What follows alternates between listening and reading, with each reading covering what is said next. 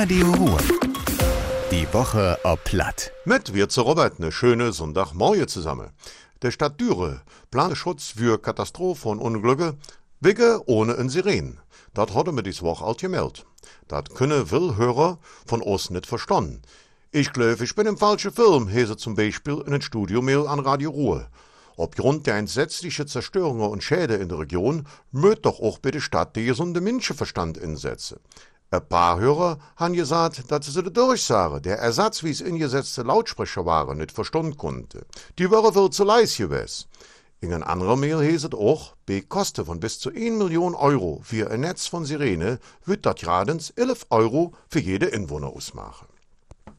164 Trocknungsgeräte, also Geräte, damit es wieder durchschwirrt bei uns an der Ruhe, sind das Woche bei der Feuerwehr in Kreuzau Stockholm angekommen. Drei volle LKW-Ladungen sind aus Polen eingetroffen. Der polnische Feuerwehr stellt dem Land NRW die Geräte für jetzt für sechs Wochen zur Verfügung. Sie werden im Kreis Düre und vor allem in den Nachbarregionen verteilt. So sollen Menschen, die vom Hochwasser getroffen wurden, noch uns zusätzlich unterstützt werden. Der Kosten für die Aktion, die das Land NRW bezahlen. De coronafallzahlen ja noch bei uns wieder erop. Deswegen gelten auf dem Anna Kirmesplatz beim Dürener Sommerspecial wieder neue Bestimmungen.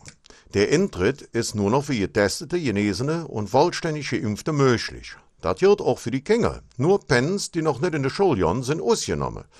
Außer dem Impfnachweis oder dem Nachweis auf einen Negativtest muss auch ein Ausweis vorgeladen werden. Und noch ein Tipp von der Kirmeslück.